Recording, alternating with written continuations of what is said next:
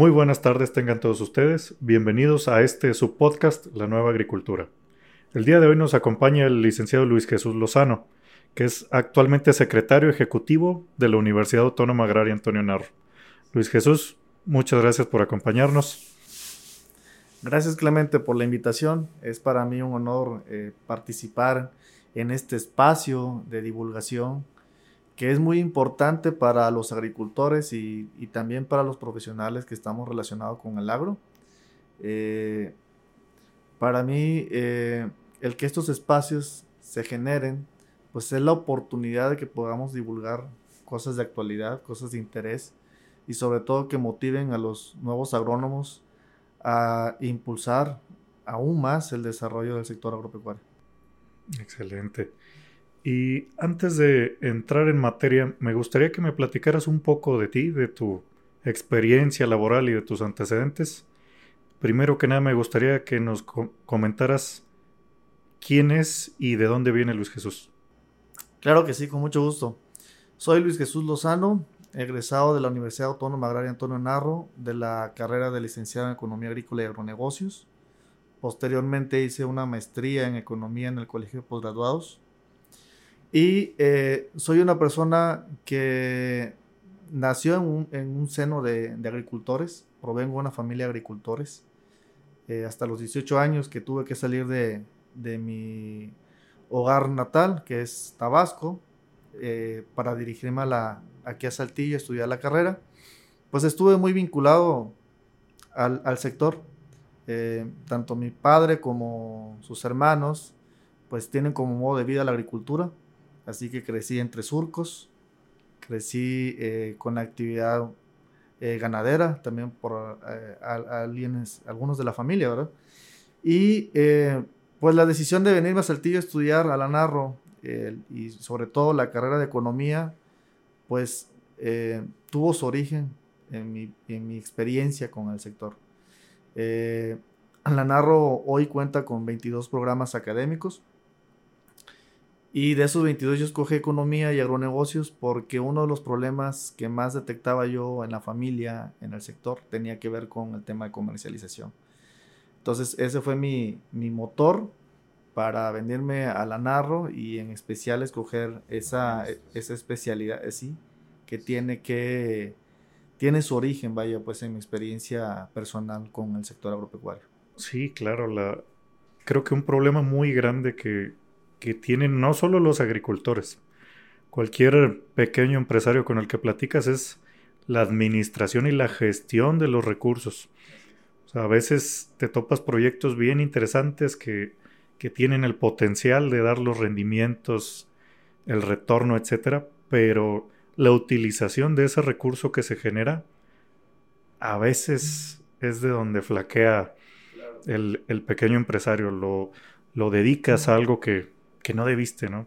Este, a veces con la intención, o siempre con la intención de crecer y mejorar, pero a veces sí necesitas ir a, prepararte con expertos para que te, pues, te bajen un poquito, que oye, no. O sea, necesitas también una partida para, para tener revolvente y otra para acá y otra para infraestructura. Entonces, de inicio, tenías la intención de capacitarte en la universidad y regresar a por ahí a aplicar. Así es. ¿Y, qué fue lo que te capturó acá en... Pues ya en, el, transcurso de la, de la universidad, este, bueno, obviamente le agarré mucho amor a, mi carrera. Este, al término de la misma, eh, se abre una oportunidad eh, de formar de un programa donde se formaban nuevos cuadros para profesores de la, de la universidad. Entonces decidí participar en ese programa de formación de profesores y esa fue la decisión que cambió el hecho de eh, salir al, campo laboral y, este, o regresar a, a, mi terruño y ejercer. Este, y decidí ejercer de, desde otra perspectiva, que es la docencia y la investigación. Sí, claro, también es, indispensable para, pues para la economía nacional, ¿no? Tener buenos académicos, este, gente que haya sobresalido tal vez en, en la pues en la carrera, en el trayecto universitario para que ayuden a formar a los nuevos. Totalmente de acuerdo. Siempre es importante estar formando nuevos cuadros. Este, uno de los grandes temas del campo son los relevos generacionales, que más, más adelante abordaremos, pero sí, ese fue el motivo por el cual yo decidí este, establecerme aquí en Saltillo, esa oportunidad. Eh, finalmente la vida me llevaría por otros eh, caminos, porque no se materializa en, un primer momento y en este trayecto eh, pude ejercer profesionalmente, primero como agente de crédito en financiera rural, este, aquí en Coahuila, curiosamente. Aquí, al término de mi maestría, aquí me, me coloqué laboralmente en, en, una agencia que en ese entonces estaba en Allende, Allende, Coahuila, y luego eh, se trasladaría a Sabinas, Coahuila. Y me gustó mucho desempeñarme en ese, en ese trabajo porque como agente de crédito visitaba muchas unidades productivas. Eh, y eso me permitió acercarme a los productores, a su problemática, tanto en la parte productiva como en la parte comercial, que era, es, o es mi especialidad. Entonces eh, fue interesante el poder conocer diversos perfiles de productores, de un pequeño productor hasta un productor que está integrado a una cadena comercial o que exporta y posteriormente migro, eh, se me invita a formar parte de la Secretaría de Desarrollo Rural del gobierno del estado de Coahuila y estuve al frente de la dirección de agronegocios casi siete años. Entonces, en esa otra oportunidad laboral también eh, mantuve mucho contacto con los productores, con sus problemáticas y eh, a través del trabajo que desempeñé ahí, pues pude incidir en tres ejes principales. El primero tenía que ver con la administración y gestión del riesgo, que es todo un tema en el sector agropecuario, porque de mí dependía la contratación de un seguro catastrófico, con el cual podíamos proteger sobre todo a los pequeños productores y ganaderos ante eventualidades eh, que ocasionaban los fenómenos climatológicos. Puede ser una sequía, un helado, una granizada, este, que son eventos totalmente impredecibles, pero de gran que, impacto. Que aquí en el norte están complicadones. Muy cañones. Muy, muy recurrentes. Así es, y, y, ustedes recordarán, recordarán, que en el año 2018 tuvimos una helada típica, fuera de fecha, que ocasionó la pérdida de toda la producción de manzana en la Sierra Arteaga. A, a, mí me tocó estar ahí en esa helada prendiendo calentones y madera. Fue increíble, increíble. puras este, paletitas ahí colgando de los árboles. Así es. Y, bueno, este, esa era una de las vertientes que yo impulsaba a través de la dirección de agronegocios. La mayoría del pequeño productor no tiene cultura del seguro, pero también en este recorrido fui descubriendo que tanto medianos como grandes, pues tampoco tienen muy arraigada la cultura. Entonces, a través de este instrumento eh, podía, digamos, solventar no una pérdida de la, de la producción, porque el seguro no estaba diseñado para eso, sino para el pequeño productor que este instrumento le permitía tener un complemento al ingreso en, una situación pues catastrófica, ¿no? Pérdida de cosecha o pérdida de animales por sequía, principalmente. La otra gran vertiente tenía que ver con el financiamiento y entonces ahí, dada la experiencia previa que había tenido en, en financiera rural, este, me tocó gestionar algunos fideicomisos de garantías que facilitan o, eh, sí, su objetivo principal era facilitar el acceso al crédito, sobre todo al pequeño y mediano productor. Y pues eso es interesante porque nos permitió impulsar algunos proyectos, ¿no? Y la otra fueron proyectos ya específicos este, de fortalecimiento de cadenas de valor, en el cual se hacía un acompañamiento técnico en diferentes vertientes, tanto lo productivo como lo administrativo, e incluso hasta el tema de la integración comercial. Y gracias a ese trabajo este, adquirí algo de experiencia en campo desde diferentes eh, vertientes, no solo lo productivo, no solo administrativo, sino también la parte del mercado. ¿no? Y eh, esto eh, para mí significó un, una oportunidad muy interesante porque posteriormente pues ya me integro a la universidad en el 2019 como académico e investigador, pero pues ya tengo experiencia en campo, entonces eso se, se traduce a que al aula puedes llevar experiencias o casos que realmente reflejan la problemática y no solo eh, hablas de la teoría. Hablas de lo que realmente está sucediendo, cuáles son los retos que tiene el sector, que son muchos, y lo puedes hablar con una autoridad este, que solo la experiencia te, te puede dar. Sí, sí, efectivamente. Creo que en muchas ocasiones falta eso, ¿no? En, en, las universidades que, que los maestros tengan más conocimiento, pues vaya, de causa, que hayan estado en campo quemándose las orejas unos años antes de brincarse a dar clases, ¿no? Porque, pues seguramente a ti también te tocó que decías, oye, este maestro no sabe hacer un surco, Este, y, y, pues bueno, qué gusto que, que alguien con tanta experiencia como tú y todavía a una edad pues bastante, bastante temprana, sí, sí, este, ya esté impartiendo conocimiento de vuelta ahí a, los alumnos. Me parece excelente. Claro, y, y esta fue una motivación muy personal. Digo, eh, como bien decías, pues uno cuando está en la universidad, en la etapa formativa, eh, pues obviamente quieres absorber la mayor eh, cantidad de conocimiento que sea posible, ¿no? Para salir al mercado laboral, este, ya sea que vayas a emprender o a insertarte en alguna empresa, pero llevar las herramientas necesarias para desarrollarte.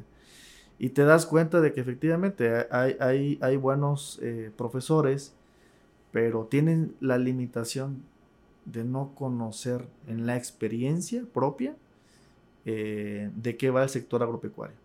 Entonces, eh, me sentí con esa necesidad de compartir de visualizar de una, de una mejor manera cómo impartir la clase y eso me ha llevado a, estar experimentando en el aula.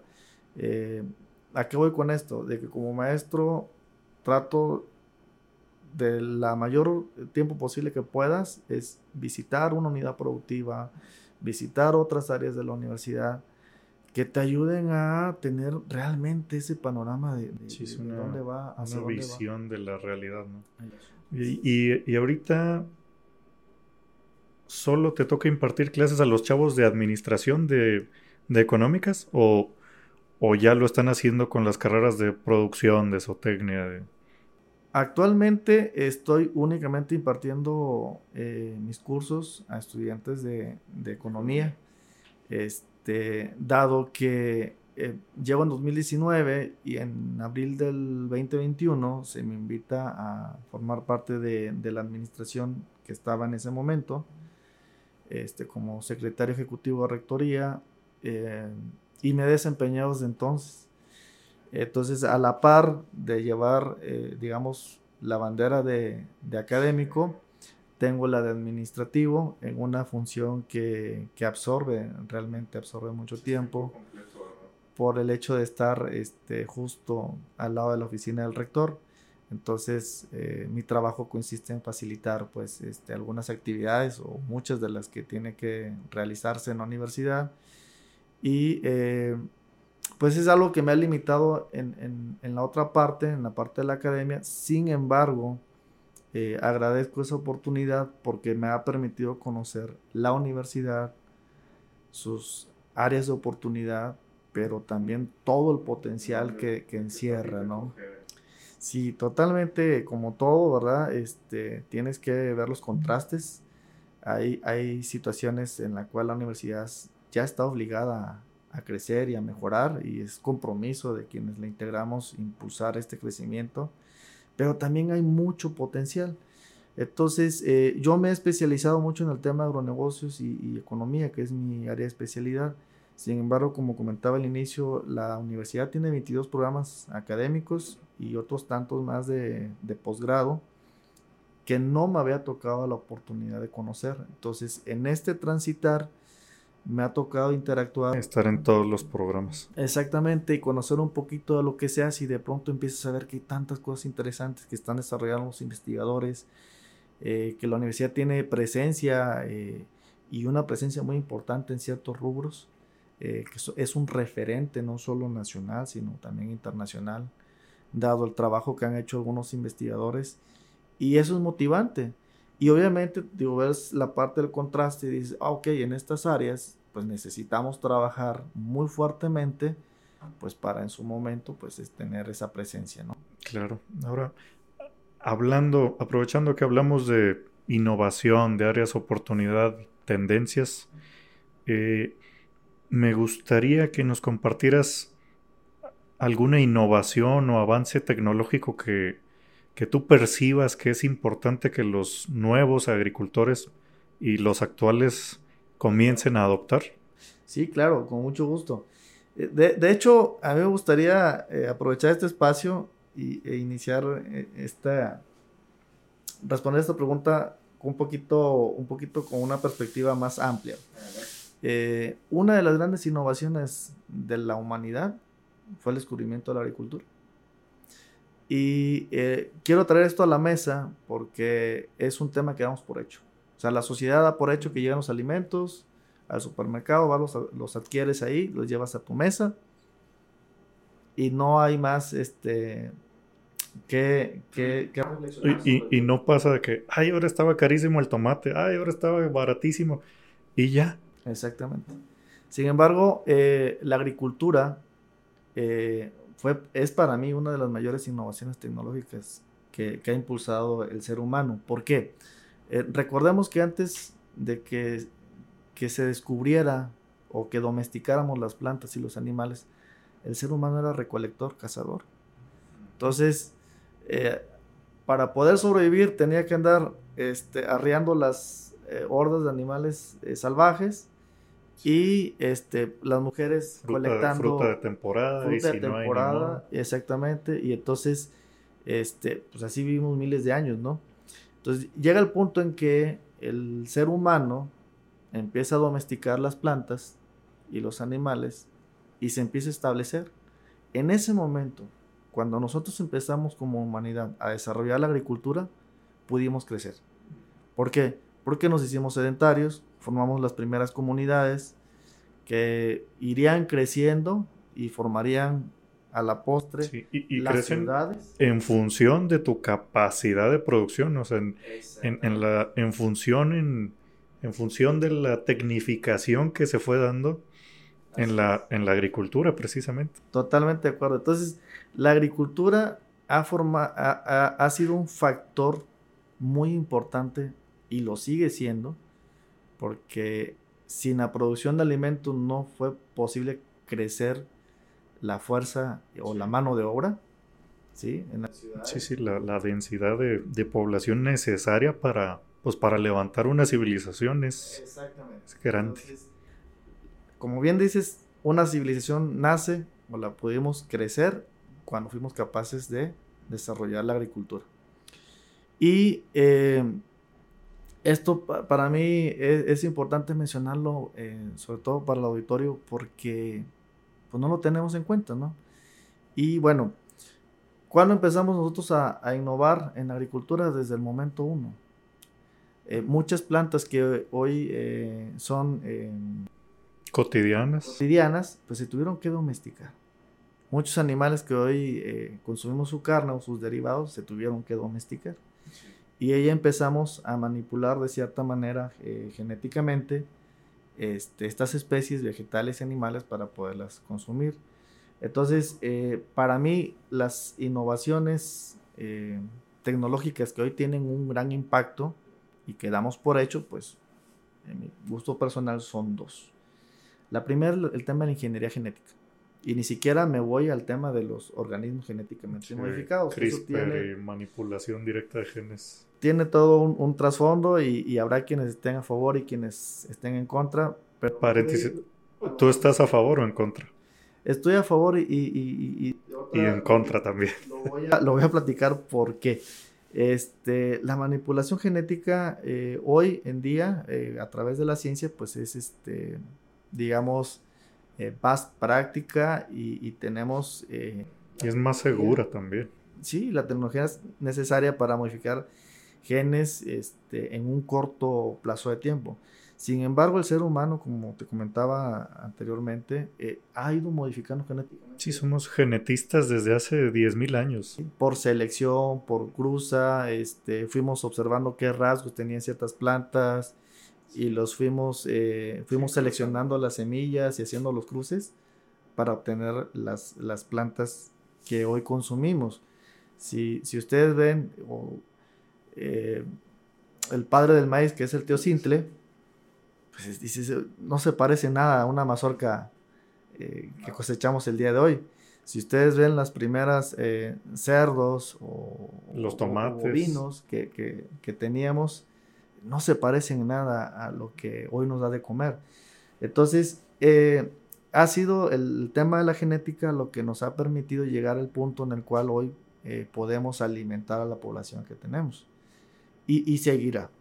Este, habrá quienes eh, estén en contra por el tema de la diversidad del material genético.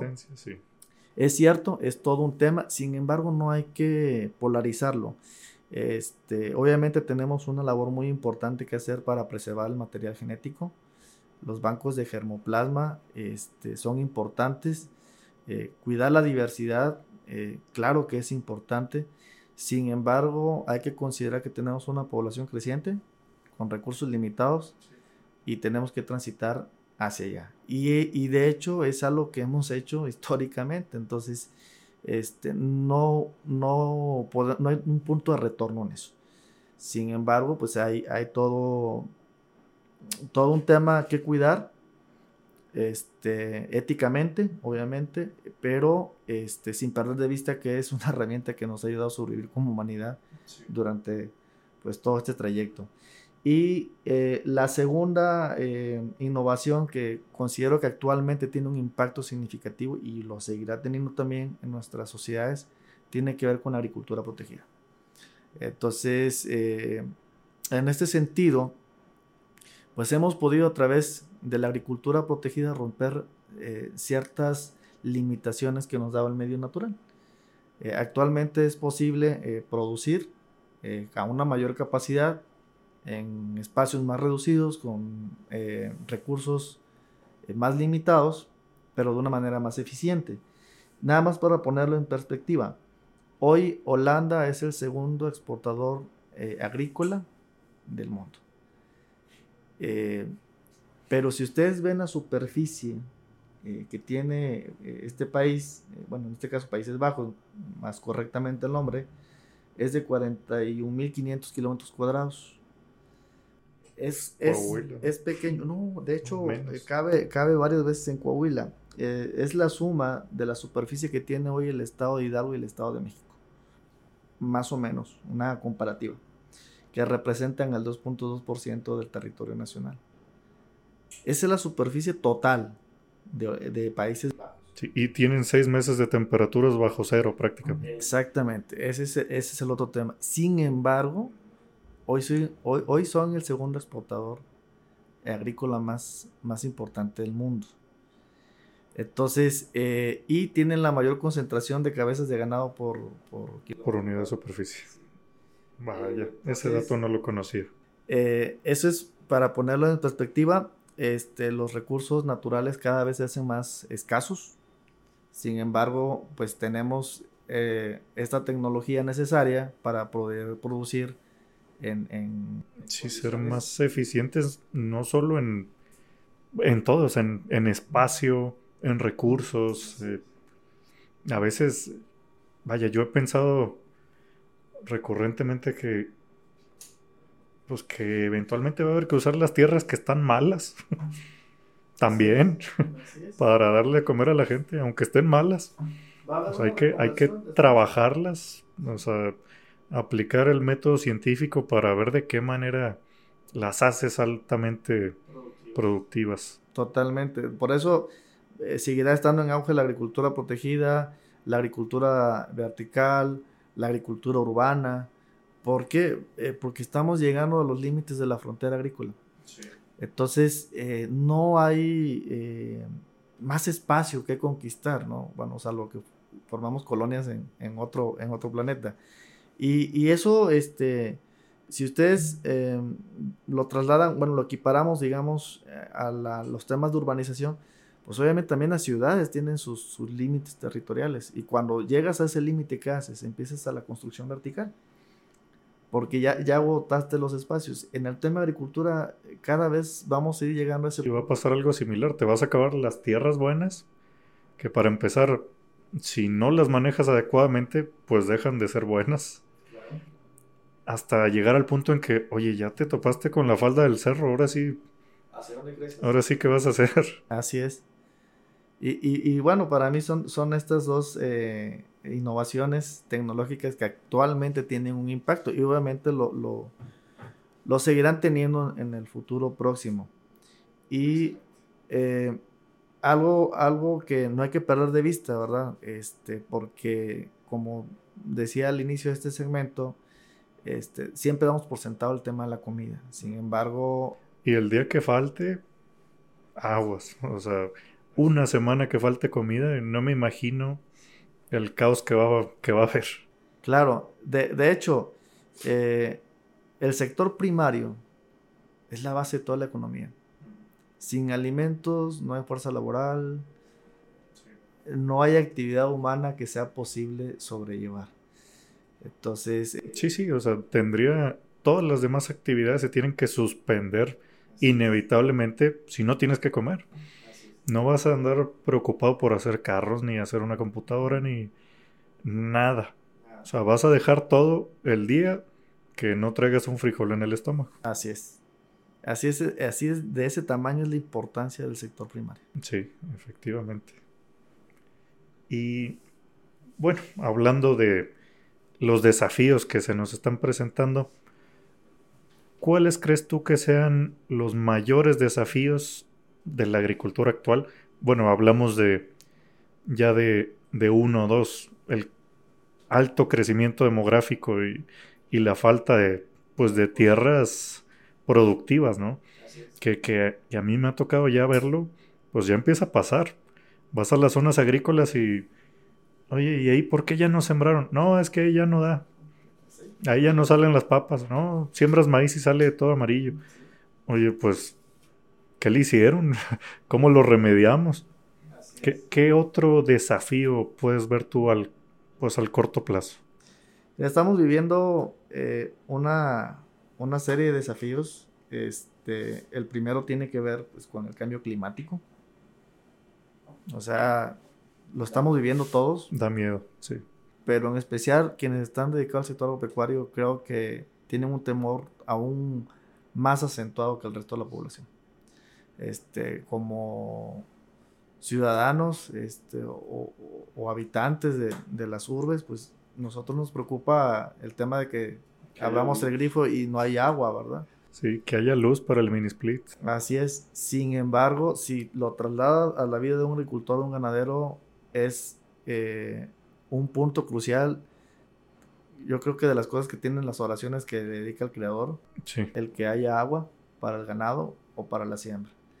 Este, entonces, el cambio climático está eh, acentuando los fenómenos climatológicos.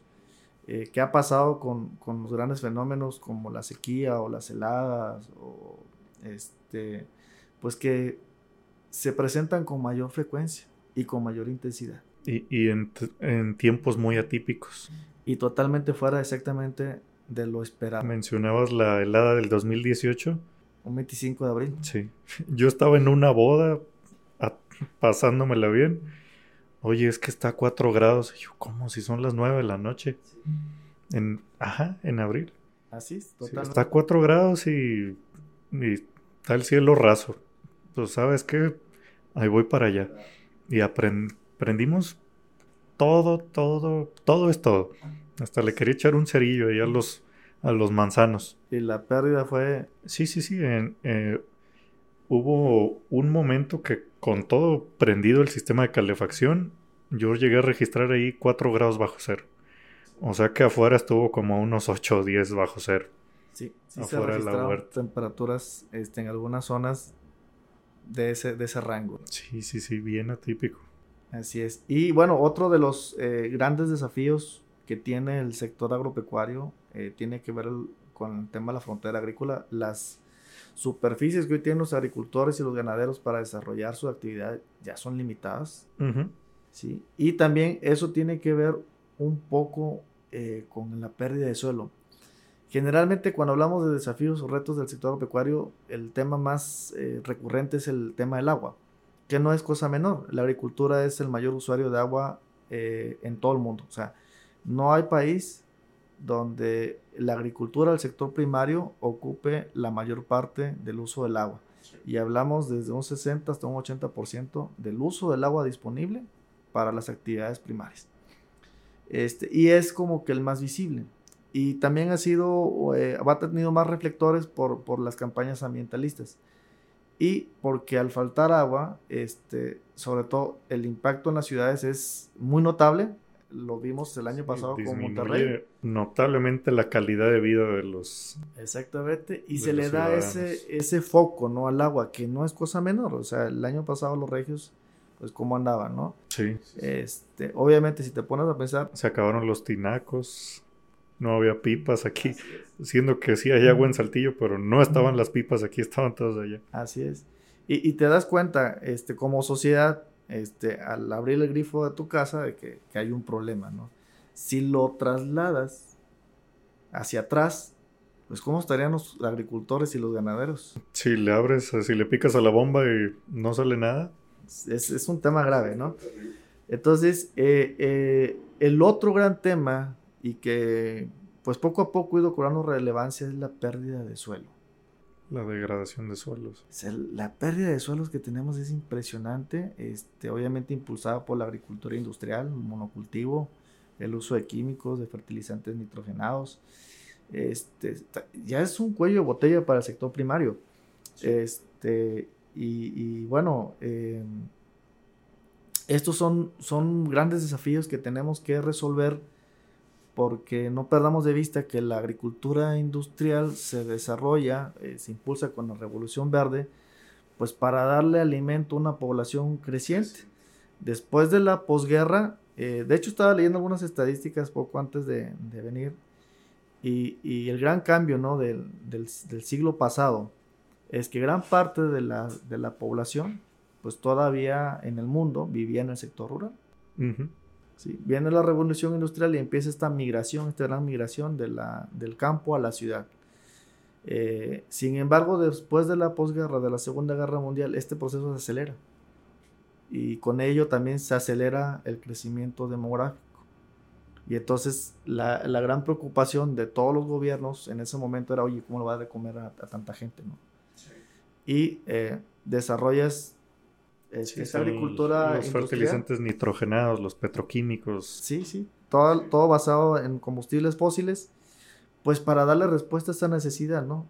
Y ese modelo este, de los 50 del siglo pasado, eh, pues fue el modelo predominante, ¿no? Para la producción de alimentos, pero tuvo un alto costo. Y ese costo lo estamos pagando hoy, los agricultores lo están sufriendo con, con suelos pobres, Sí, el ecosistema es el que está dañado. Dañadísimo. Este, tuvo otras implicaciones como contaminación de los mantos acuíferos y bueno, este, el uso. y, de, la misma población también. totalmente. Vino, vino una, un efecto dominó este, que estamos viviendo. Por ejemplo, dañaste los ecosistemas. Eh, el tema de las abejas hoy, que es un tema eh, importante, pues eh, obviamente tiene ese trasfondo, ¿no? De cómo con esta agricultura industrial pues fuimos dañando nuestro entorno. Y eh, pues por eso tenemos nosotros que hacer algunos cambios. Y otra de las dos cosas que quiero hablar de desafíos que también no le prestamos eh, atención eh, tiene que ver con el tema de los mercados. Como dije al inicio, algo que me motivó a estudiar esta carrera, pues es que yo veía a mis padres, a mi padre, a mis tíos producir, ser buenos agricultores, Sí, nada duele más que, oye, qué buenos tomates, qué buen rendimiento. No gané nada. No gané nada. Perdí tanto. Sí, sí, sí. Entonces fue muy doloroso, este, lo viví en la economía familiar, el tener una buena cosecha y que eso no se tradujera en una buena calidad de vida, este, pega, no te marca.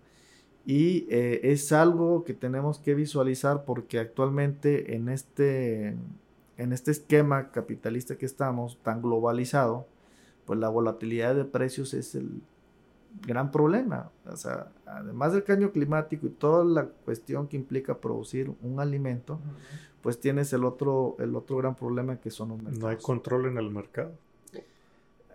O, de hecho, o sea, la economía se ha no, no tuviste la manera de llevarlo a donde tenía valor. Ese es, si te quedas ahí, ahí en, en, donde están todos los tomateros, pues ahí no vale un peso. Necesitas ver cómo lo llevamos a, claro. a quien sí lo valora. Y, y la otra, eh, no perder de vista que estamos en una economía global y, y los mercados han ido, de, este, se han quitado las barreras comerciales, hay menos regulaciones y hoy produces tomates en Sinaloa, pero están compitiendo con un productor que tal vez está en Florida o en otra parte del mundo, ¿no? Sí, sí, las barreras geográficas ya son chiquitas. Exacto, y eso han sido retos eh, que tienen que eh, enfrentar nuestros productores. Y el último, el último desafío que yo creo que no debemos perder de vista y, tiene que ver eh, con algo muy importante que es el capital humano, es el tema del relevo generacional. Eh, recuerdo que yo cuando llegué a, la dirección de agronegocios aquí en el gobierno del estado, este, tenía un padrón de productores. Entonces se me ocurre hacer una media. De las edades. 63 años. Eh, te hablo hace 10 años. ¿sí? Eh, hoy la media del productor está arriba de los 65 años. Es decir, tenemos muchos adultos mayores a cargo de las unidades productivas pero no hay capital humano, no hay relevo generacional que venga a suplir esa, esa, esa actividad tan importante. Y es un foco rojo. Sí, sí, sí, es gravísimo porque pues todavía no se nota que hay escasez de, productores, porque ahí siguen los viejones ahorita todavía, pero en 10 añitos más. Y, no hay relevo. Mm, exacto. Entonces, esos son para mí eh, grandes desafíos que tenemos que... Em, a los cuales debemos prestar la atención como sociedad, como, como gobierno también. Eh, tener en cuenta que el sector primario es fundamental para todo lo demás, para la, para la sociedad, para la economía eh, de un país y eh, tenemos que aplicarnos porque em, cuando faltan los alimentos en la mesa, entonces... Sí, lo demás no importa. No importa. Lo demás no importa. Es, un tema de revolución social. Y sí, está muy padre exportar carros y pantallas y todo, pero... Pero pues los hijos de esos agricultores ahora están en esas plantas, este, que, que bueno, es una labor titánica ensamblar vehículos y demás. Pero, pues vaya, faltando ese, ese señor, su unidad productiva va, va a desaparecer, va, va a entrar en decadencia y y están desapareciendo. Entonces el, gran tema es... Sí, ya, ya se ven huertas también, pues pequeñas huertas que antes atendía don Ernesto, don este, don el otro, pero pues ya fallecieron y, y a los hijos no les interesa andar ahí. Se vinieron ya todos aquí a, a, la ciudad. ¿Te ha tocado como, como experto eh, en la materia y también como agricultor ver eso? Cómo el vecino Sí, ya dejó la huerta. Ya dejó la huerta. Sí, y, vas a la Sierra de Arteaga y, cada vez hay menos huertas. Este, ¿Quiénes eh, se están encargando de la producción? Bueno, pues eh, quien todavía puede decir que puede vivir de ello. Entonces el gran tema es cómo hacer que las actividades agropecuarias sean rentables y ofrezcan una vida digna a los agricultores para que sea interesante desarrollar la actividad. Sí, es, complicado. Sí, de otra manera, como tú dices, el joven, este, mejor si viene a ensamblar carros aquí a derramadero, ¿no? Sí, y, y yo lo veía mucho eh, en la sierra, por ejemplo, que está aquí muy cerquita de la zona industrial. Pues ya la gente no te quiere trabajar por 300 pesos, 400. Este, y pues siendo realistas, si tienes una producción media de 22 toneladas por hectárea de manzana, pues no te va a salir ni para pagarles a los muchachos. Claro. es, es un problema serio. Bastante. Y, y, y, es algo que te digo, o sea, realmente necesitamos prestarle atención. Este, no cuando nos llegue el agua al cuello, como se dice coloquialmente, sino empezar hoy, porque esos adultos mayores que hoy están sosteniendo este, el sistema agroalimentario en un par de años. Sí, parecieran eternos porque están hechos de, de una madera diferente. No sé, yo veo por ahí a mi señor padre todavía sus 71 años. Y ahí anda en el rancho y que no, que ya me tronó el tractor y ahí traigo el radiador y él lo anda quitando. Así es. Y con una bomba ahí en la camioneta y a los 71 años, este, no sé qué va a suceder cuando esos señores ya no estén. Sí, es, es todo un tema. Y, y, bueno, este, eso también, eh, toda área de oportunidad, pues nos obliga a ser creativos y desarrollar o pensar en algunas soluciones o cómo enfrentarlas, ¿no? Exacto. Ya hablamos un poquito de lo, de lo feo. ¿Qué soluciones le pudiéramos? Claro, este, he, he pensado y estaba eh, meditando sobre esto. Y bueno, indiscutiblemente un aliado para todos los retos que tenemos actualmente en el sector agropecuario es la tecnología. El uso de la tecnología se va a volver eh, cada vez más este, necesario ¿sí? La adopción de tecnología, ¿por qué? Porque necesitamos ser más productivos, necesitamos el incrementar la productividad por hectárea o por eh, unidad de superficie, con menos agua, con menos suelo, ¿sí? Y porque tenemos esta necesidad de alimentar una población creciente, entonces el uso de la tecnología... Contaminando menos. Este, siendo más sustentables. Ya, ya ni siquiera, ah, diría, ni siquiera ser hasta sustentables mejorar todavía el suelo.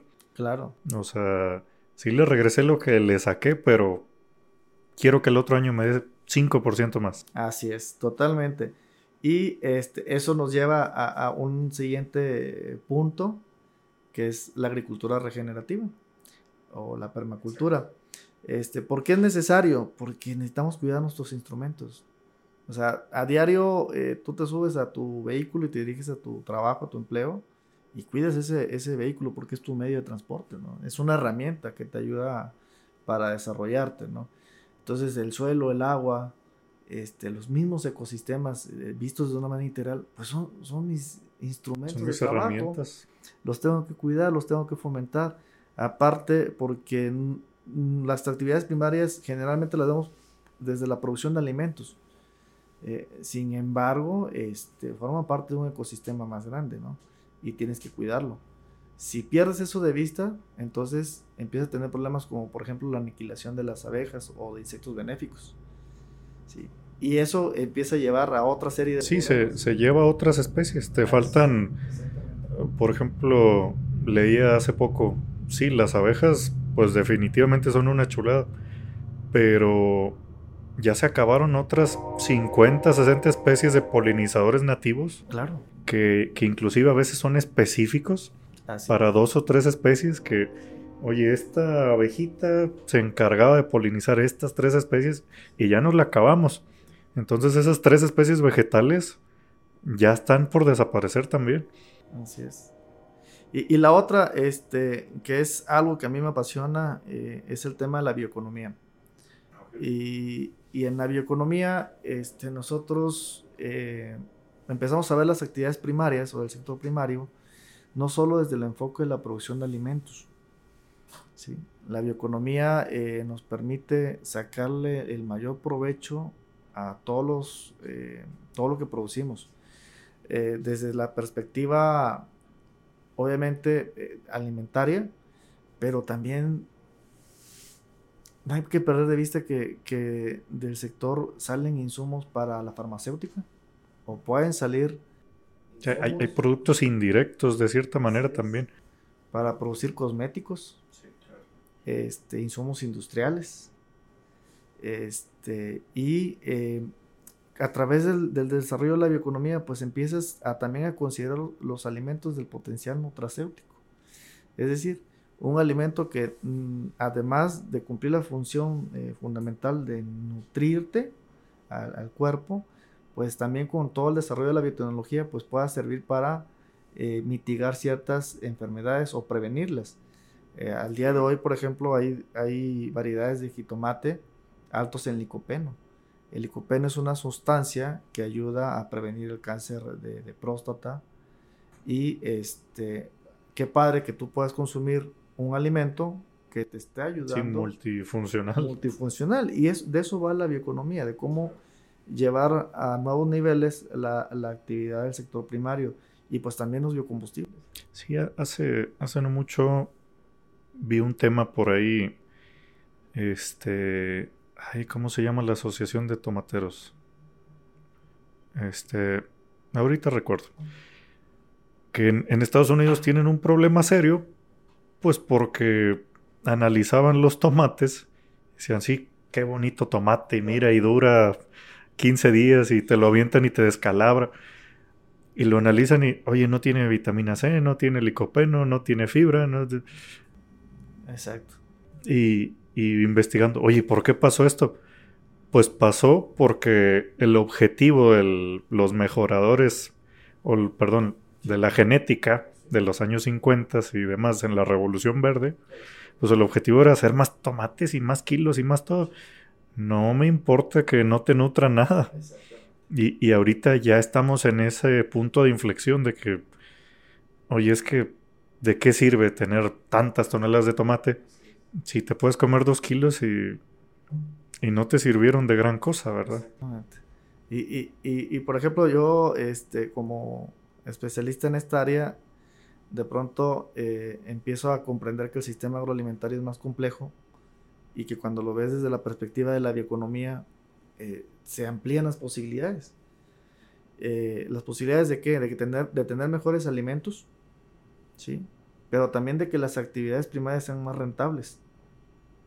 Porque podemos desarrollar algunos productos para darle eh, no solo el uso de alimentos, sino también de, que sean en materia prima para la extracción de algunos compuestos que sirvan para la farmacéutica o para la industria cosmética o para hacer biocombustibles. Y la rentabilidad de la actividad pues se vuelve más atractiva, ¿no? Sí, lo, pues pudiéramos llamarlo también aplicar biotecnología, ¿no? Este, no decir, es que yo vendo tomates y se, se acabó o sea, vendo tomate fresco y se acabó el corrido. Oye, ¿por qué no considerar que una parte de ese tomate lo utilices pues para la extracción del mismo licopeno? Totalmente. O sea, ahí en tu bodega fácilmente, digo, lleva su proceso y su, su transferencia de tecnología, pero una pequeña línea para la fabricación del licopeno en polvo. Así es. Y, y, o sea, y, esta, esta perspectiva de la economía, como te decía, nos da muchas, eh, muchos enfoques, muchos panoramas, eh, muchas oportunidades para que se vuelva atractivo el negocio. Recordemos que una de las razones por la cual no se quedan los jóvenes es porque no es rentable la no actividad. No es rentable, no hay para nadie. Entonces, si tú le empiezas a ser atractiva, pues obviamente empiezas a desarrollar una nueva generación de agricultores. Y este, pues para mí la bioeconomía significa una forma de ver la agricultura y el sector. Hacerlo, hacerlo llamativo otra vez. Creo que, creo que ahí llegaste a algo muy importante. Primero, tiene que volver a ser llamativo para la nueva generación. No van a estar ahí de que, ay, yo me sacrifico por la humanidad para que todos coman. Claro que no. Necesita ser económicamente llamativo platicaba el otro día con un productor de, de nuez, un nogalero. Decía, no, pues ahí las tengo. Y ahí están, y ahí están, y no valen, y no sube, y, y no vendo. Y yo le decía, bueno, ¿y por qué no agarrar la cáscara de la nuez? La pulverizas y se usa como, como producto para hacer granallado fino, como un sandblaster con la cascarilla pulverizada.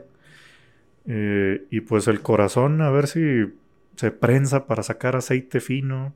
Este. Y, el, y lo que queda se convierte en harina. Y me decía, ay, cabrón, pues. Eso es bioeconomía. ahí ya me llamó la atención otra vez. Eso es bioeconomía. Y entonces te das cuenta de que algo que solo lo vislumbras como un alimento, que en este caso es la nuez, el corazón de la nuez, pues ya todos los otros elementos. Incluso el ruesno, puedes extraer los, extraer los taninos del ruesno para hacer curtidos de piel, etc. Exacto. Eso es bioeconomía. Porque el otro gran tema del sector agroalimentario tiene que ver con la merma de alimentos. ¿Sí? O sea, uno de los eh, otros problemas que tenemos como sociedad es, no es que no produzcamos suficientes alimentos. de hecho, somos sumamente ineficientes. Somos muy ineficientes en la cadena. Y entonces eh, hay algunas estadísticas que dicen que perdemos eh, casi una tercera parte de lo que producimos. O sea, alimentos que están listos para el consumo se desperdician. Y bueno, si vas, si lo trasladas a tu hogar, pues compras en demasía la despensa y el fin de semana sacando ya se me echaron a perder los jitomates, ya se echó a perder esto, se echó a perder el otro. Oye, y eso es lo que llegó a la, a la tienda. Exacto, lo que se Para atrás también. En la merma. Como agricultor dices, es que esto no me lo va a agarrar la tienda, no lo va a querer, me lo van a... Y es otro 15%. Y es que y alguien me decía, a ver, trasládalo en otros términos. Y bueno, ese es, eh, es, es interesante cuando tienes esa perspectiva. Si tú para producir un litro de leche ocupas mil litros de agua, el que se echa a perder... Sí, la mitad. Tiraste 500 litros de agua. Son mil litros que, se están tirando de agua por el forraje, por lo que se consumió la vaca. ¿Sí me explico? Entonces el desperdicio es de una magnitud este, enorme. Y eh, eso es una bioeconomía eh, nos eh, permite ver en lo que anteriormente era merma, pues muchas posibilidades de, generar productos. ¿sí? Entonces, eh, esa visión, esta visión integral que, que, nos proporciona la bioeconomía, pues yo creo que nos va a llevar a optimizar todo. O sea, toda la cadena, no solo lo que pasa en la unidad productiva, sino en cómo se transportan, cómo se transforman y cómo llegan al mercado estos productos para su, para su uso. Otro de las eh, soluciones que yo creo que es importante eh, considerar eh, y tiene que ver con lo que platicaba de mi historia personal que pues con el tema de los mercados y lo que hablaba de la volatilidad de los precios, pues es que tenemos que empezar a sembrar la cultura del uso de instrumentos financieros en los productores. ¿Sí? Sobre todo en granos básicos donde hay una, gran volatilidad, el no tener coberturas de precios hoy es básicamente eh, estar siempre en vilo si estoy en bancarrota o no. Es por un lado. Y el otro tema es la administración del riesgo. ¿A través de qué? Pues de los seguros.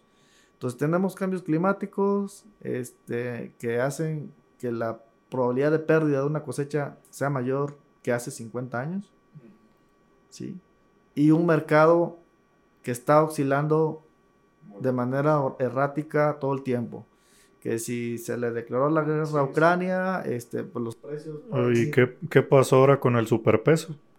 Todo el mundo bien contento y, y resulta que, no estaba contento. A, la hora de vender el grano que cotiza en bolsa. Exactamente, tipo de cambio no te beneficia. Iba a vender a 6.000 y vendía a 4.600. Me llevó la... Así es. La tristeza. Y, lo más salieron abajo del punto de equilibrio, salieron los. Totalmente. Y lo más interesante de esto es que hay instrumentos financieros. La Bolsa de Chicago este, ofrece instrumentos de coberturas y de opciones de futuros que te permiten amortiguar estos cambios. Están diseñados para eso. El gran reto para nosotros en el sector agropecuario y que también es este, una tarea para los nuevos, este, las nuevas generaciones, pues es difundir esto y también practicarlo y adoptarlo. Porque ahí está la clave de la rentabilidad. Sobre todo, una cosa es, ok, ya estoy enterado que existe esta herramienta. ¿Cómo la adopto? Claro. Es un tema, pues, complicadón. Totalmente. Y eh, eh, este, ya nada más para cerrar esta parte, el tema de la educación. Y, y, ahí quiero ser puntual, no solo en la formación técnica. Este, digo, somos egresados de, de, una institución bastante prestigiosa para el agro. Este, ahí adquirimos herramientas para la producción de alimentos. Este, sin embargo, la educación yo la vislumbro desde un punto de vista más eh, integral. ¿Por qué? Porque si educamos al consumidor, transformamos o impulsamos cambios en el sector primario. Claro. Sí, totalmente. Si nosotros como sociedad empezamos a criar hijos más conscientes de dónde vienen los alimentos, cuál es la importancia de un agricultor, cuál es la importancia de eh, hacer un consumo responsable, pues eso impacta hacia atrás. Es, es un gran motor. O sea, el mercado eh, definitivamente puede ser un factor que incide en el cambio en el sector primario. Y entonces tenemos que visualizar la educación desde ambas eh, perspectivas, ¿no? desde la gente que está en la ciudad y obviamente la gente que está en el campo. ¿Por qué? Porque en el campo tenemos grandes retos, este, como el pasar de esta agricultura industrial a una agricultura regenerativa. Este, esto obviamente genera mucha resistencia en los productores, en algunos. Sí, pues son los mismos agricultores que mencionas de hace, que tienen 65 años en promedio. Exacto. Pues claro que se van a resistir porque les funcionó. Fue su modelo de negocio. Durante toda la vida. Que ahorita hablas con la mayoría y te dicen, oye, estoy batallando, pero en serio, desde hace 10 años. Sí, ya no llego, ya no llego. O sea, a veces dice, sí, nomás tengo que pagar la raya y salí tablas. Exactamente. O nomás, sí, nomás, nomás me sale para pagarle a los jornales y para mí, nada. Y, y, y, volvemos al punto. O sea, si, si, no es buen negocio, pues qué atractivo tienes para las nuevas generaciones. Exacto. Sí, creo que esa es la piedra angular aquí. Que vuelva a ser atractivo. Ahora, me gustaría que nos platicaras eh, alguna historia o experiencia memorable que, que, tú en lo personal hayas vivido este, aquí en el, en el rubro. Claro, claro. Eh, tengo varias, pero algunas que, que, le tomé mucho cariño en especial eh, dentro de mi experiencia profesional fue la temporada que trabajé en el gobierno del estado donde pudimos trabajar algunos proyectos o impulsar algunos proyectos de pequeños productores. Eh, no digo que los grandes productores no sean importantes porque realmente sí lo son. Este, pues son de quienes mayormente depende lo que llega al mercado. perdón, ¿qué porcentaje aproximadamente de, de la producción primaria se pudiera decir que viene de los grandes productores? Alrededor del 20%. Alrededor del 20% de los productores de México producen la gran mayoría de lo que llega al mercado. Y el, el, problema que tenemos es que ese otro 80% mayormente es de autoconsumo. Eventualmente en algunas escalas algunos destinan sus excedentes al mercado. Pero gran parte del sector rural hoy eh, está viviendo en situaciones de autoconsumo y es un tema social y, bueno, tiene otras implicaciones, ¿no?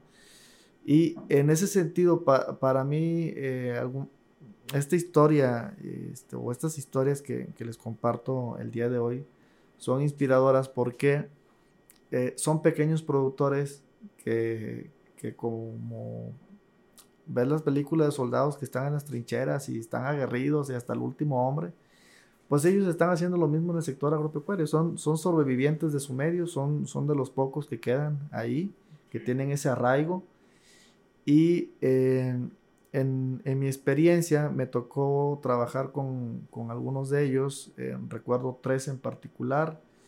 Eh, uno es la Asociación de Productores de Manzana de la Sierra de Arteaga, este, conformada por, por pequeñitos productores de manzana, que hace 10 años este, constituyen una, una figura comercial este, y pues tratamos nosotros de arroparlos eh, irlos apoyando con algunas cuestiones para que se fueran consolidando primero como organización, que ese es un gran tema en el sector rural. Sí, que haya colaboración. Totalmente, ese, es un, gran tema y, y, uno este, como profesional en, en las aulas hablamos de la organización y de las economías de escala y de muchas de estas, estas cosas, pero este, llevarlos a la práctica. Ya estando afuera está complicado es un reto muy interesante y me tocó vivir esa parte, ¿no? En, ciertos momentos. Y eh, me enorgullece que el día de hoy ellos ya este, tengan una consolidación este, bastante importante en su negocio, que sean proveedores de Walmart. Este, aprovecho el espacio para decirles que consuman la manzana local este, no saben cuánto significa eso para muchas familias. Y, cabe mencionar que está riquísima la manzana no, local. Es deliciosa, ¿eh? Y, fuera de la mercadotecnia, desde el, hablo desde el sentimiento puro de, vivir estas historias, de probar el producto.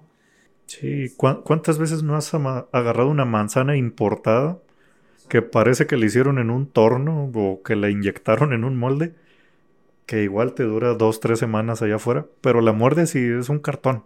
Porque aparte no es manzana de temporada, la manzana de Arteaga mayormente de temporada.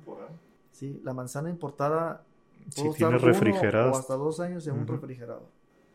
Sí, y, obviamente no contribuye a que nuestros productores mejoren su calidad de vida.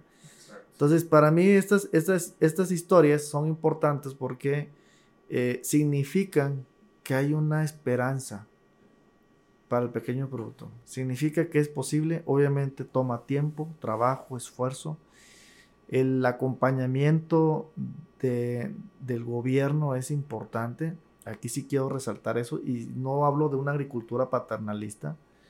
No hablo de que el gobierno tenga que resolverle los problemas a los productores, pero, pero sí acompañarlos en ciertas actividades clave. ¿Por qué?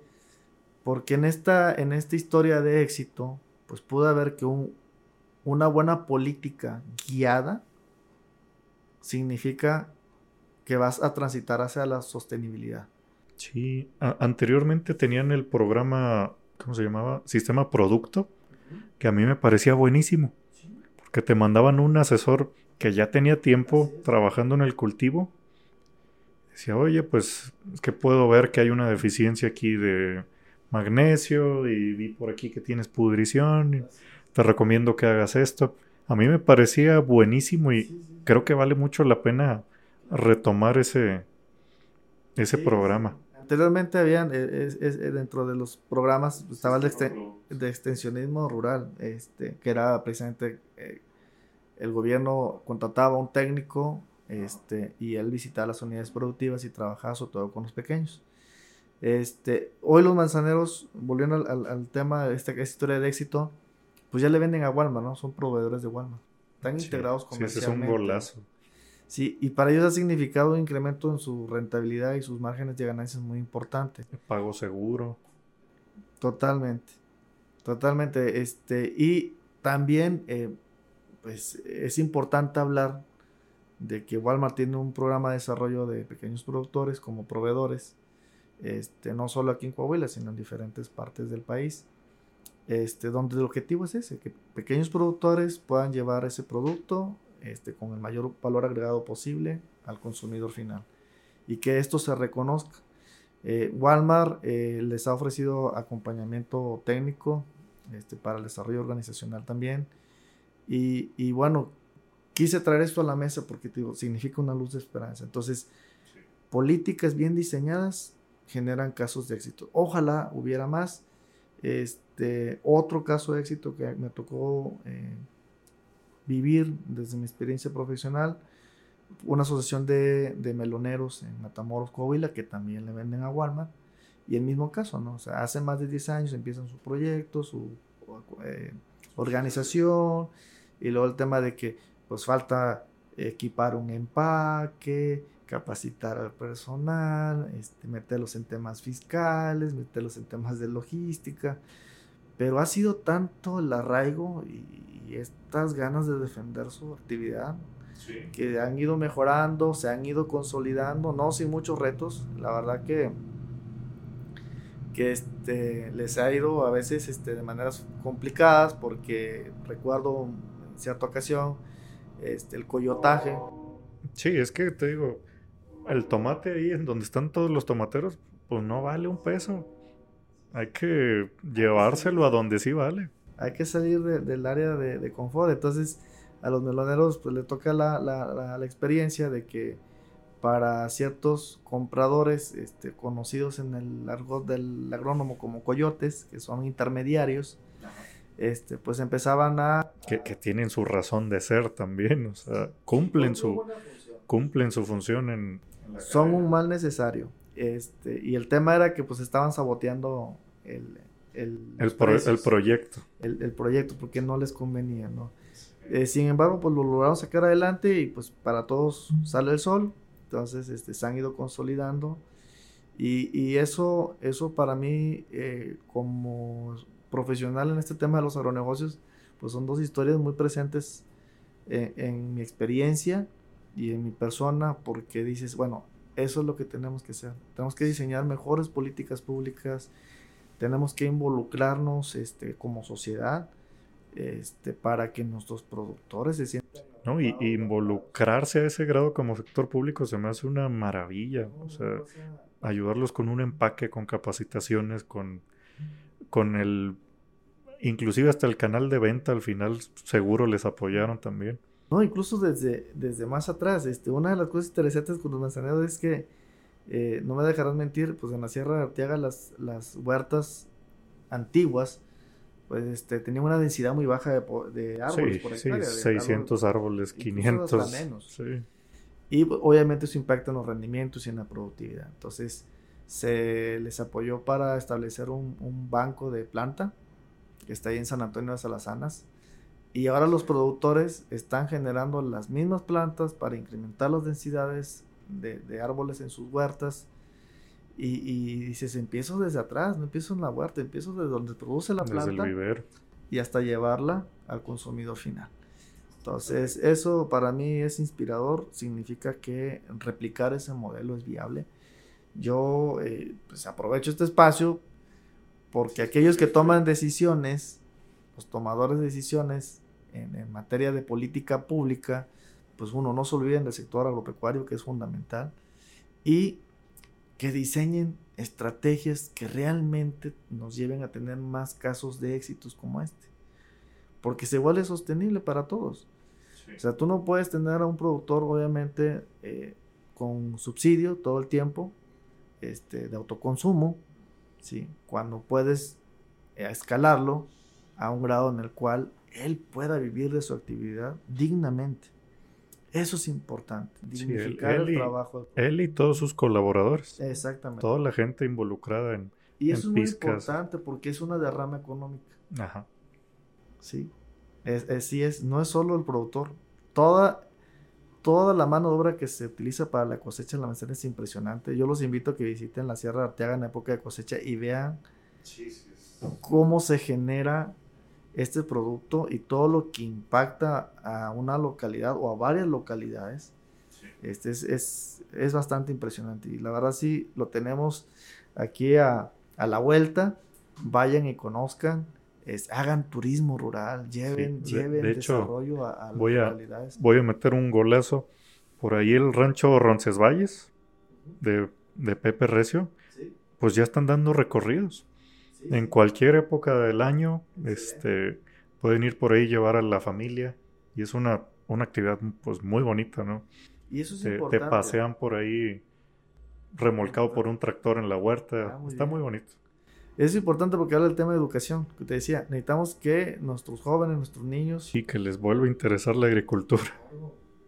Claro, y entonces ya valoras la manzana y dices, ah, me la va a comer, este, estoy más dispuesto a pagar por ella, Sí, sé de dónde vino, sé cómo se hace, porque para empezar, ok, si ya hubo un abandono del sector rural, pues la gente que está en la ciudad es la que hay que, que mandar de vuelta, ¿no? Y, y, y, si nunca conocen de dónde sale una manzana, pues ¿cuándo se van a querer ir a, a, ser productores?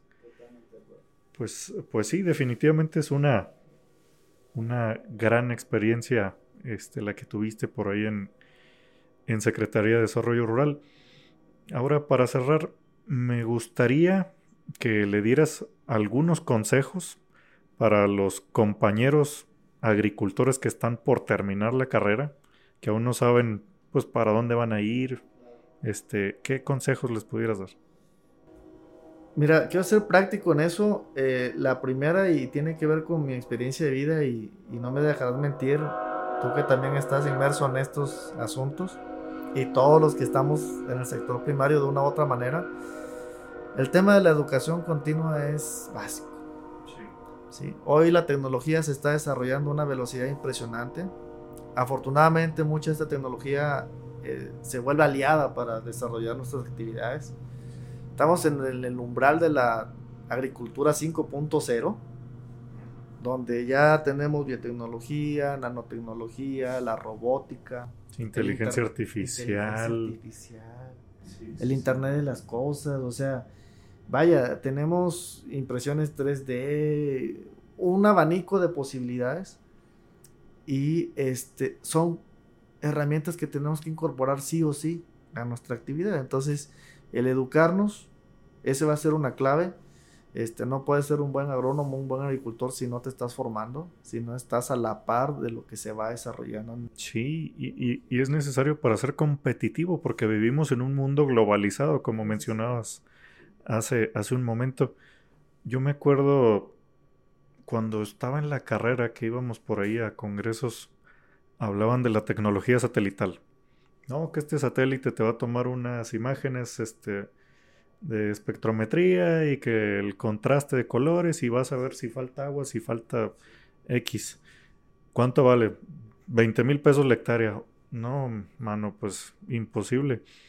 Ahorita hay una suscripción que pagas, creo que 180, 200 pesos por hectárea y te lo actualizan cada tres días, o sea, por año. Cada año estás pagando este monto y cada tres días pasa y toma una foto. Y está, está increíble. Nosotros cuando damos asesoría lo utilizamos mucho. Porque, oye, ya aplicaste el fertilizante, ya hiciste la corrección en el sistema de riego, ya aplicaste el fungicida. Ok, fíjate en qué estado está ahorita, en tres días volvemos. A ver si hubo mejorías, si se empeoró, porque pues si estás a veces parado aquí en el surco, que también es importantísimo, pero pues ves aquí 30 metros, ¿verdad? No, nuestras capacidades sensoriales a veces no dan para... Totalmente. Y necesitamos otros, otros, ojos, otros, eh, otros, este, sensores. Sí, otras capacidades sensoriales. para poder... Eh, equipos de monitoreo, que antes eran también carísimos. Y ya los tenemos. ahora vas y clavas una sonda que cuesta 4 o 5 mil pesos y ahí la dejas y te da pH, humedades. Ajá, al celular. Y bueno, ese es el gran, el, gran este, consejo que le doy a, los futuros agrónomos y agricultores. Abracen la tecnología.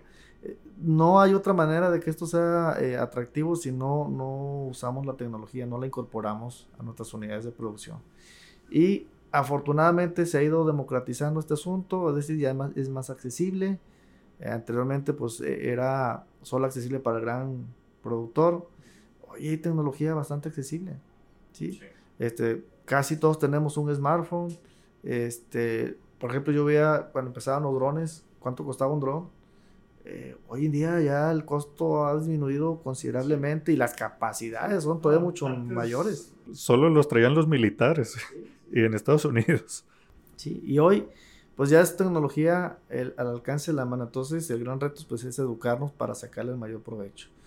Eh, otro, otro de los eh, consejos que yo les daría a, estos jóvenes eh, que van a formar parte del relevo generacional es crecer con una mentalidad de trabajo en equipo y hacer sinergia. Sí. O sea, los productores necesitamos aprender a trabajar en equipo y hacer sinergia porque de otra manera no podemos solos. Sí, a veces pues no sé, te, te vuelves muy hermético en tus operaciones, este, van y, oye, ¿qué hiciste? No, no te voy a decir. Y es una mentalidad. Porque piensas que si a él le va bien también, a ti te va a ir. No, pues te va a bajar a ti tu, tu beneficio. Y no es así. O sea, si ayudas a tus vecinos a que a todos les vaya bien, pues haces una, una unión por ahí como los manzaneros y ya sostienes algo algo más fuerte. Mira, una anécdota que, siempre comparto cuando me toca trabajar con productores es la siguiente. Eh, había un productor de maíz y él, eh, cada cierre de ciclo, separaba las mejores eh, mazorcas de su, de su predio, que era la semilla para el siguiente ciclo. Pero se las daba también a los vecinos. Y entonces alguien dice, no, estás loco, oye, pues le está dando el negocio, o sea, si a ti te está yendo bien, ¿para qué lo compartes? Dice, no, espérame. Dice, es que entre ese terreno y el mío no hay nada que lo divide. Entonces los polinizadores de allá se van a pasar para acá. Entonces si ellos tienen maíces pobres, pues Sí, van, van a a, afectar tu a descendencia y tu desarrollo. exactamente. Entonces, si ellos tienen buenos maíces como el que tengo yo, pues mi genética va a mejorando, no voy para abajo. Y dice, ah, caray. Entonces, si visualizamos eso, pues tenemos que tener en cuenta que en cuanto más compartamos el conocimiento, cuanto más sepamos trabajar en equipo en el sector eh, agropecuario, la productividad va para arriba, no nos queda de otra. ¿Sí? Entonces, el tema es compartir. Esa es la gran tarea de los, de los jóvenes. Este, Sí, cómo, mentalidad. apoyarse, apoyarse entre todos. O sea, no nada más yo y yo y, y yo soy el mejor productor y yo soy el que mejor manzana saca. No puedes. Y la otra, y, y con eso termino, que es mi área de especialidad, este, estudien el mercado, sean emprendedores. Eh, Son muchas las historias de grandes productores. Este, tú no me dejas mentir los egos de los productores. Si yo hice tantas toneladas por hectárea, y yo tengo tantas crías y tantas cabezas y tanto del otro, este, pero si no sabes, no las puede vender. Entonces, hay que eh, visualizar al sector desde el punto de vista de la bioeconomía, o sea, sacarle provecho a todo, ser más empresarios. Es, es necesario, es necesario, porque si es rentable la actividad, pues obviamente te quedas con ella. Entonces, son para mí los, los grandes consejos este, para todos estos jóvenes que hoy, hoy están en las aulas o se están formando para ser agrónomos o agricultores o ganaderos, que, que aprendan también a visualizar el tema del emprendimiento, ¿sí? a ver su actividad como, una, como un negocio, Sí, como una, como una empresa como realmente. una empresa. Porque, claro, quien se dedica al sector primario, tú sabes que realmente lo hace porque ama el campo, porque nos gana ese, ese apego, ese arraigo, pero no perdamos de vista que tiene que ser negocio para que nuestra familia coma bien. Sí, sí, si no al final pues te acabas hartando y vámonos. Y también es una recomendación para las escuelas de agricultura. Formamos muy buenos técnicos, Sí, pero pésimos empresarios en pésimos ocasiones. empresarios. O no forman empresarios, más bien dicho. Esa parte O sea, no, no existe. está ausente. Está ausente. Está ausente. Yo, yo lo he visualizado, he visto cómo, por ejemplo, eh, universidades que forman agrónomos no tienen incubadoras. Sí, no hay un departamento que, que, que incentive el, el emprendedurismo. Así es. La otra es, estamos generando conocimiento, capital humano, capital intelectual, capital científico, y no se está aprovechando. No, no se implementa en campo muchas veces. Ese es el otro gran reto de las universidades. Era algo que yo, pues yo debatía mucho cuando estaba en el posgrado que, oye, es que ¿por qué no hay una, perdón, un departamento en la universidad que sea, este, transferencia de tecnología? A veces los hay. El, el tema es que se pierde la vinculación. Este, es lo que yo he visualizado. Y la otra es la capacidad. Bueno, fíjate, es interesante porque, bueno, por una parte está la transferencia y sobre todo para el pequeño productor, es una obligación este, que tenemos las universidades de mejorar el entorno. Y la otra, el tema de monetizar. Oye, mucha investigación solo sirve para presentar tu examen de grado, te titulaste con esa investigación, ya Y se el acabó. y se acabó, y se quedó archivada. Pero no la estamos monetizando, no la estamos esparciendo, ¿sí? Y es ese, ese conocimiento, pues se está subutilizando. Ese es el gran reto de las universidades. Sí, sí, cómo, cómo aterrizar toda esa, todo ese, ¿cómo se llama? Trasladarlo a la sociedad en beneficios tangibles, así tal cual. Sí, sí, sí, toda esa tecnología, implementarla de alguna manera. Así es. Y bueno, pues esos son, son mis, mis consejos. Digo, pudiera haber muchos más, pero quise ser eh, conciso en eso. Esos tres en concreto me parece excelente. Este, sobre todo el primero, abrazar la tecnología, todo lo que, todo lo que está a- al alcance de las manos ya. O sea, ya, ya cualquiera con un celular lo puede, lo puede empezar. Este, pues bueno, Luis Jesús, eh, te agradezco muchísimo que te hayas dado el tiempo para venir a compartir aquí con nosotros y con nuestra audiencia. Eh, pues este pequeño resumen de, de todos tus años de experiencia que, que sé que pudiéramos durar aquí horas hablando. Este, Luis Jesús, ¿en dónde te pudieran localizar? Ah, muy bien. Eh, algo interesante. Este, soy una persona a la que le gusta compartir el conocimiento. Realmente sí, sí creo en esta anécdota del esparcir la semilla. Eh, pues la forma más fácil de localizarme y de todos ahora son las redes sociales. Entonces, este, me pueden localizar como Luis Jesús Lozano en, Facebook, que es la, red que más utilizo. Eh, actualmente administro una fanpage de la carrera de Economía Agrícola de la Narro. También la pueden seguir. Ahí compartimos este material, algunos eventos. Eh, aprovecho también para hacer un comercial. Año con año este, impulsamos un espacio que es un foro de eh, es un congreso de, economía agrícola y agronegocios. Se realiza más o menos en el mes de septiembre. Y en este espacio, este, pues, traemos ponentes eh, egresados exitosos que comparten, al igual que un servidor, pues, su experiencia. Y este, pues, para que quien tenga la oportunidad pueda acudir a la, a la Universidad Autónoma Agraria Antonio Narro y formar parte de este, de este congreso. Este, pues son, son los canales, ¿verdad? Que, he construido en este tiempo para, para, estar en contacto con quien quiera compartir un café y... enterarse un poco de, de, lo que se hace en la narro, que esa, me parece muy importante esa, ¿no? Que, que la gente que sienta curiosidad por el, por el área agrícola, pues que se acerquen. Claro, y la que no les dé miedo. Sí, totalmente. Y la otra, este, en el mes de septiembre también tenemos la Expo One. Eh, yo invito a la sociedad. Eh, es abierto a es abierto al, público. Es una oportunidad de conocer lo que se hace en el sector agropecuario, lo que hace la universidad para, para formar nuevos este, talentos en el sector y sobre todo que son 100 años de historia donde se han formado más de 32 mil agrónomos de todo el país y fuera de sus fronteras, hay que decirlo. Este, entonces, para mí como egresado de esta universidad, pues es un orgullo pertenecer a ella. Eh, hoy, ya este, como parte de su capital humano, este, anteriormente, pues como estudiante pasé por ahí igual que ustedes y, y la verdad que es, es gratificante, no poder retribuir un poco pero también estar consciente de la importancia que tiene esta universidad, no solo a nivel nacional, sino a nivel internacional. Exacto. Orgullo narro, 100%. Así es. Pues bueno, te agradezco muchísimo nuevamente y pues estamos a la orden.